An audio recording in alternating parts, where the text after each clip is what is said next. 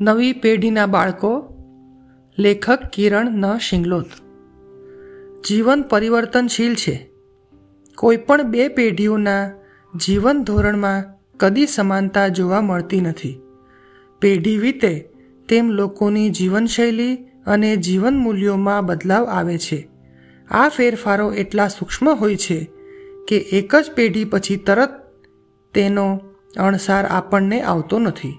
પણ સતત ત્રણ પેઢીઓના જીવન ધોરણની સરખામણી કરીએ, ત્યારે જ આપણને જીવનની પરિવર્તનશીલતાનો ખ્યાલ આવી શકે છે.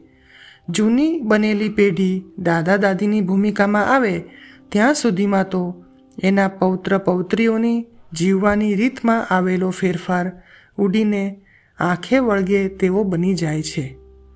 પરંતુ એ બંને વચ્ચેની પેઢી તે વખતે પોતાનું માતા પિતા તરીકેનું કર્તવ્ય બજાવવામાં એટલી વ્યસ્ત હોય છે કે એને આ ફેરફારોની નોંધ લેવાની ફુરસદ સરખી હોતી નથી. કોઈ પણ બે પેઢીઓનું બાળપણ કદી એક સરખું વીતે, તેમ કદી બને નહીં.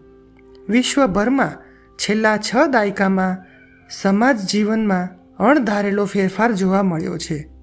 આજે આપણે આપણા સંતાનોને ઉછેરીએ છીએ ત્યારે આપણને ખ્યાલ આવે છે કે આપણા જીવનમાં આટ આટલી સુવિધાઓ નહોતી. આજે બાળકો કેટલા જાત જાતના કપડાં પહેરે છે ને ભાત ભાતના રમકડાથી રમે છે. આજે મળે છે એટલી ભણતરની તકો ત્યારે ક્યાં હતી? મા બાપની આજ્ઞાનું આપણે અનિચ્છાએ પણ પાલન કરવું પડતું. આગળ ભણવું હોય કે પરણવાનું આપણને આપણી મરજી અને પસંદગીનો અધિકાર નહોતો. આપણી જૂની પેઢીને મર્યાદિત સ્વતંત્રતા પ્રાપ્ત હતી, જેની સામે આજની પેઢીના બાળકોને વધારે સ્વતંત્રતા અને પસંદગીનો અવકાશ મળ્યો છે. પસંદગીની વિશાળ તકો. કપડાં અને રમકડા બાબતમાં કપડાં અને રમકડા બાબતમાં જોઈએ તો આજે બાળકોને પસંદગીની અનેક તકો મળી છે. આજે આપણી ભૌતિક અને આર્થિક સમૃદ્ધિમાં ઘણો વધારો થયો છે. તેથી આપણે આપણા સંતાનોને મોંઘી દાટ ચીજ વસ્તુઓ ખરીદી આપવા માટે કદી પણ પાછી પાની કરતા નથી. આજના સરેરાશ માતા પિતા એવી મનોવૃત્તિ સાથે જીવતા હોય છે કે બાળકને જેટલી ચીજવસ્તુઓ વધારે લઈ આપીએ, એટલું આપણું તેના પરનો વહાલ વધારે દેખાય છે. આપણે આપણા જમાનામાં માંડ એકાદ બે જોડી કપડાંથી ચલાવી લેતા. આજે જે આધુનિક અને મોંઘા દાટ રમકડા મળે છે, તેની સરખામણીમાં જૂના વખતમાં માટી અને લાકડાના ઘર આંગણે બનેલા રમકડાથી આપણે મન મનાવી લેતા. આની સામે આજે મળતા રમકડાઓમાં ઘણું વૈવિધ્ય આપણે જોઈએ છીએ પણ આના લીધે આજનું બાળક અસંતુષ્ટ બન્યું છે. એની માંગણીઓને પોષવાની આપણી ત્રેવડ ટૂંકી પડી જાય છે. જાત જાતના મટકા, કપડાં અને ચીજ વસ્તુઓની વચ્ચે એનું મન ગૂંચવાય છે. આપણે વિપુલતા અને સુખને અણસમજથી સાંકળી લીધા છે. જેની પાસે વધારે વસ્તુ હોય તે વધારે સુખી એમ આપણી માન્યતા દ્રઢ થઈ ગઈ છે. આજ આ જ માનસિકતાનો આપણા બાળકો ભોગ બની બેઠા છે. એક વસ્તુથી એમનો ધરવ થતો નથી. એ વસ્તુના બાહ્ય દેખાવ અને એની મોંઘી દાટ કિંમતને વધારે મહત્ત્વ આપતા હોય છે. પરિણામે, અનેક ગણી ચીજ વસ્તુઓ હોવા છતાં, એમને સુખ અને સંતોષ ગુમાવ્યા છે. ચીજ વસ્તુઓની ખરીદી કે ભણતરની તકોમાં જેટલો વધારો થયો છે, એટલો એમનો ગૂંચવાડો પણ વધ્યો છે. મનોવૈજ્ઞાનિક રીતે જોઈએ તો આની એમણે ઘણી આકરી કિંમત ચૂકવી છે. પહેલું, કોઈ પણ પસંદગી કે નિર્ણય કરવામાં એમને વધારે મહેનત પડે છે અને વધારે વાર લાગે છે. બીજું, પસંદગીમાં ભૂલો થવાનો અને પાછળથી પસ્તાવો થવાનો અવકાશ વધ્યો છે.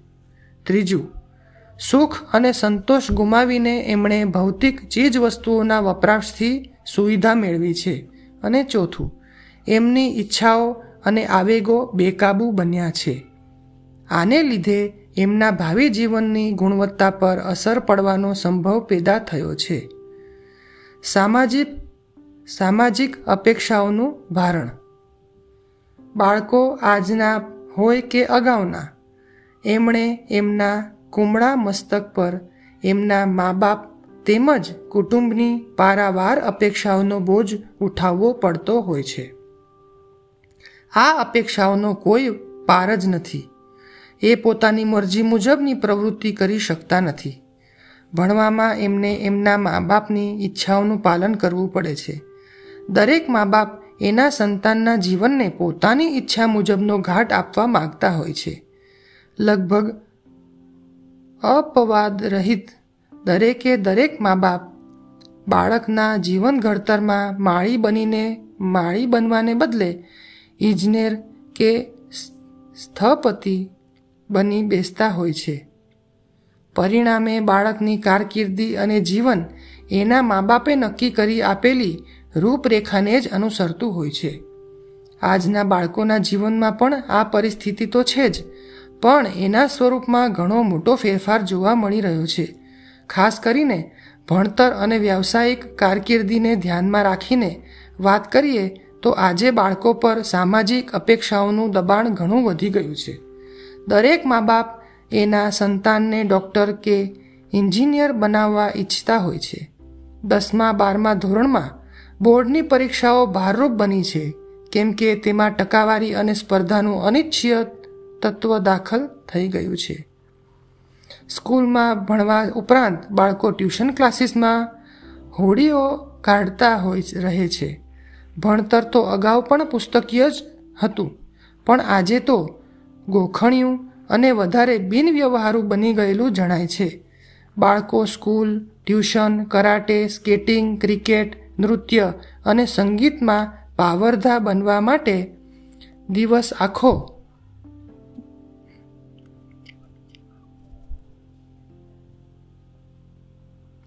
દોડતા રહે છે. આપણે જ એમના માથે સમયની તાણ પેદા કરી છે. આપણે જ એમની જિંદગીને સતત હોડમાં મૂકી છે અને પછી આ તાણને ઓછી કરવા માટે આપણે એમના હાથમાં કાચી ઉંમરે ટુ વ્હીલરની ચાવી સોંપી દીધી છે. સાયકલો હવે આઉટડેટેડ બની ગઈ છે. બાળકો માટે સ્કૂટી અને એક્ટિવાની અનિવાર્યતા આપણે જ પેદા કરી છે. વગર લાયસન્સે વાહન ચલાવવાનો ગુનો કરવાની છૂટ આપણે જ એમને આપી છે અને પછી બેફામ ઝડપે એમને વાહન ચલાવતા જોઈએ, જોઈને કે અકસ્માત કરતા જોઈને આપણે આપણો પિત્તો ગુમાવી બેસીએ છીએ. અગાઉ આવી પરિસ્થિતિ હતી નહીં. આજે એવા મા બાપ જોવા મળે છે કે જે પોતાના સંતાનોની નાની મોટી બધી જ બાબતોની ચિંતા કરીને અડધા અડધા થઈ જતા હોય છે જ્યારે આપણા જમાનામાં સંતાનોને મા બાપ પડતા મૂકી દેતા જણાતા. સ્વાસ્થ્ય પર ખતરો. આજની ઉછરી રહેલી પેઢી શારીરિક શ્રમનો મહિમા ભૂલી ચૂકી છે. આપણી અગાઉની શેરી, આપણી અગાઉની શેરી રમતો સાવ ભૂલાઈ ગઈ છે. મેદાની રમતોમાં હવે માત્ર ઝાકમ ઝાડ ધરાવતી ક્રિકેટની રમતની જ કિશોરો તેમજ યુવાનોમાં ગેલછા રહી છે.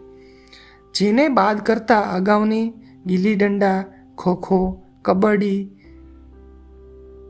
ગેડી દડો આમલી પીપળી વગેરે રમતો જૂની યાદ બનીને રહી ગઈ છે. પરિણામે નવી પેઢી બેઠા બેઠા કે સૂતા સૂતા પોતાનો સમય વિતાવી, વિતાવતી થઈ છે. યુવાન પેઢીમાં ટીવી, વીડિયો ગેમ્સ અને કમ્પ્યુટરના વધેલા ચલણો શારીરિક શ્રમ અને મેદાની પ્રવૃત્તિઓનો અવકાશ છોડ્યો નથી. આપણા બાળકો કાર્ટૂન ચેનલના બંધાણી બની ગયા છે. ટીવીની જાહેરાતોએ બાળકોની ખાણીપીણીને નાદુરસ્ત બનાવી દીધી છે. ફાસ્ટ અને જંક ફૂડનો મહિમા વધ્યો છે. વૈશ્વિકરણના જુવાળે તૈયાર ખાદ્ય વસ્તુઓને સસ્તી અને હાથવગી બનાવી મૂકી છે. બે મિનિટમાં તૈયાર થતી નૂડલ્સને છોડીને મમ્મી ભાખરી રોટલી તૈયાર કરીને ખવડાવે તેટલી રાહ જોવાની નવી પેઢીને હવે આદત રહી નથી. આ ફાસ્ટ અને જંક ફૂડ ભારો ભાર કેલરી ધરાવે છે, જેની સામે એમનું પોષણ મૂલ્ય સાવ શૂન્ય હોય છે. સાદા પાણીથી તરસ છીપાવવાને બદલે આ પેઢી પેપ્સી, કોલા અને લીમકા પર પોતાની પસંદગીનો કળશ ઢોળતી દેખાય છે. એ શાકભાજી ફળો અને કઠોળને તો અડકતી જ બંધ થઈ ગઈ છે. વર્ષગાંઠોની ઉજવણીને આજે જે મહત્ત્વ મળે છે તે અગાઉના વખતમાં જરાય નહોતું. બાળકોની હાથ ખર્ચી વધી છે. ઘરેથી મળતા પૈસાનો એ ન ખાવા ન ખાવાની ચીજો અને મોંઘી દાટ ભેટો ખરીદવામાં ખર્ચ કરી કાઢે છે. આધુનિક ફાસ્ટ ફૂડના બંધાણી બનીને બાળકો સ્થૂળ બનતા ચાલ્યા છે. વિશ્વ આરોગ્ય સંસ્થાના એક અહેવાલ મુજબ, આપણા દેશમાં સુમારે બાર પોઈન્ટ ચાર ટકા છોકરાઓ અને નવ પોઈન્ટ નવ ટકા છોકરીઓ તેનો ભોગ બની ચૂકી છે. શહેરી કિશોરોમાં તેનું પ્રમાણ ચિંતાજનક ઝડપથી વધી રહ્યું છે. બાળકની સ્થૂળતાથી type two diabetes high blood pressure, લોહીમાં કોલેસ્ટ્રોલની ઊંચી માત્રા વગેરે વિષમતાઓ પેદા થતી હોય છે. આના લીધે યુવાન વર્ગને ખૂબ નાની વયે હૃદયરોગનો ભોગ બનીને અકાળે મરણ પામવાનું જોખમ ઊભું થાય છે. અત્યાર સુધી જે આરોગ્ય સમસ્યાઓ મોટપણે જોવા મળતી હતી, તે હવે નાની ઉંમરે જોવા મળી રહી છે. નવી પેઢીનો નશો સામાન્ય રીતે નશાની વાત કરીએ એટલે આપણે તમાકુ, શરાબ કે ચરસની યાદ આવે. પણ સમાજશાસ્ત્રીઓના અવલોકન મુજબ આજની પેઢી બીજી અનેક જોખમી આદતો અને વર્તનનો શિકાર બની રહી છે, જેની એમના સ્વાસ્થ્ય પર માઠી અસર થવા પામી છે. આ નશાથી આપણે આપણા સંતાનોને મુક્ત કરવાની જરૂર છે. આવી આદતોમાં ફાસ્ટ ફૂડના વળગણ ઉપરાંત અતિ ઝડપે વાહન ચલાવવું, ઠંડા પીણાનું સેવન, બેફામ ખર્ચ કરવો, ઇન્ટરનેટ અને મોબાઈલ ફોનની લત, ઘોંઘાટિયા સંગીતનો નશો વગેરેનો સમાવેશ થતો હોય છે. ટીવીના કાર્યક્રમો તેમજ ફિલ્મોએ આજની પેઢીને આક્રમક અને હિંસક બનાવી છે. એ આપણા આજ્ઞા આદેશને અનુસરતી નથી. બાળકોના વર્તન વ્યવહારમાં ઉદ્ધતાઈ આવી ગઈ છે. એ વાત વાતમાં ઉશ્કેરાઈ જતા ગયા છે અને સામા થઈ જાય છે. અપાવ કટ વયે એ જાતીય વ્યવહાર કરે છે અને સેક્સ માણે છે અને બેફામ ઝડપે વાહન ચલાવે છે. જેમ વાહન ચલાવવા માટે લાયસન્સની એ જરૂરિયાત જોતા નથી, તેમ સેક્સ માટે પુખ્ત વયના થતા સુધી રાહ જોવાની એમનામાં ધીરજ નથી. એક મોજણિયું ચોંકાવનારું અવલોકન એવું છે કે આપણા દેશમાં મોટા શહેરમાં વસતા લગભગ આઠ ટકા જેટલા કિશોરો દસમું ધોરણ પૂરું કરતાં પહેલાં જ શારીરિક સંબંધ બાંધી ચૂકેલા હોય છે. બુદ્ધિમત્તામાં કોણ ચડે? આજના બાળકો અને કિશોરો ચબરાક જરૂર છે. આપણી સરખામણીમાં વધારે વાચાળ પણ છે અને ભણતરનો ભાર આપણા કરતાં વધારે વેંઢારે છે. પણ એનો અર્થ એવો નથી કે એમની બુદ્ધિમત્તા વધી છે. અત્યારનો સમય માહિતી જ્ઞાનનો છે. માણસ જાતે વિજ્ઞાન અને ટેકનોલોજીની મદદથી અઢળક જાણકારી પ્રાપ્ત કરી છે. આ જાણકારીનું વહન કરવા માટે પેઢી દર પેઢી શાળા, મહાશાળાઓના અભ્યાસક્રમમાં તેનો બોજ સતત વધારવામાં આવતો હોય છે. આના લીધે આપણા બાળપણ અને અભ્યાસક્રમમાં આપણે એક વર્ષ દરમિયાન જેટલું ભણતા તેના કરતાં અનેક ગણા વધારે અભ્યાસક્રમનો બોજ આજની પેઢી ઉઠાવી રહી છે. તેથી એ વધારે માહિતી સભર જરૂર બની છે. પણ એનો અર્થ એવો નથી કે એ આપણી પેઢીની સરખામણીમાં વધારે બુદ્ધિશાળી બની છે. અઢળક માહિતી જ્ઞાને એના માટે કેટલીક મર્યાદાઓ પેદા કરી છે. પુષ્કળ માહિતીઓની વચ્ચે જીવતું બાળક આજે વધારે ગૂંચવાયેલું બન્યું છે. પોતાની પાસે માહિતી જ્ઞાનનો વ્યવહારમાં સચોટ ઉપયોગ કરી શકવાની ક્ષમતા એણે કેળવી નથી. એની નિર્ણય શક્તિ ધારેલી ઘડાઈ શકી નથી. તેમ પોતાના લાગણી તંત્ર પરનો કાબુ એ ગુમાવી બેઠું છે. એ અધીરું અને અસંતુષ્ટ બન્યું છે અને પોતાની ઈચ્છા તેમજ આવેગોને સવેળા નાથી શકતું નથી. સૌથી મોટી વાત એ છે કે પ્રચુર માહિતી અને પસંદગીઓની વચ્ચે મહાલતું આજનું બાળક વિવેક શક્તિ સાવ ખોઈ બેઠું છે. ભૌતિક ચીજ વસ્તુઓની સાહેબી ભોગવવા છતાં એ પોતાના અંતરની અમીરાત અને સામાજિક સંબંધોની મજા ગુમાવી રહ્યું છે.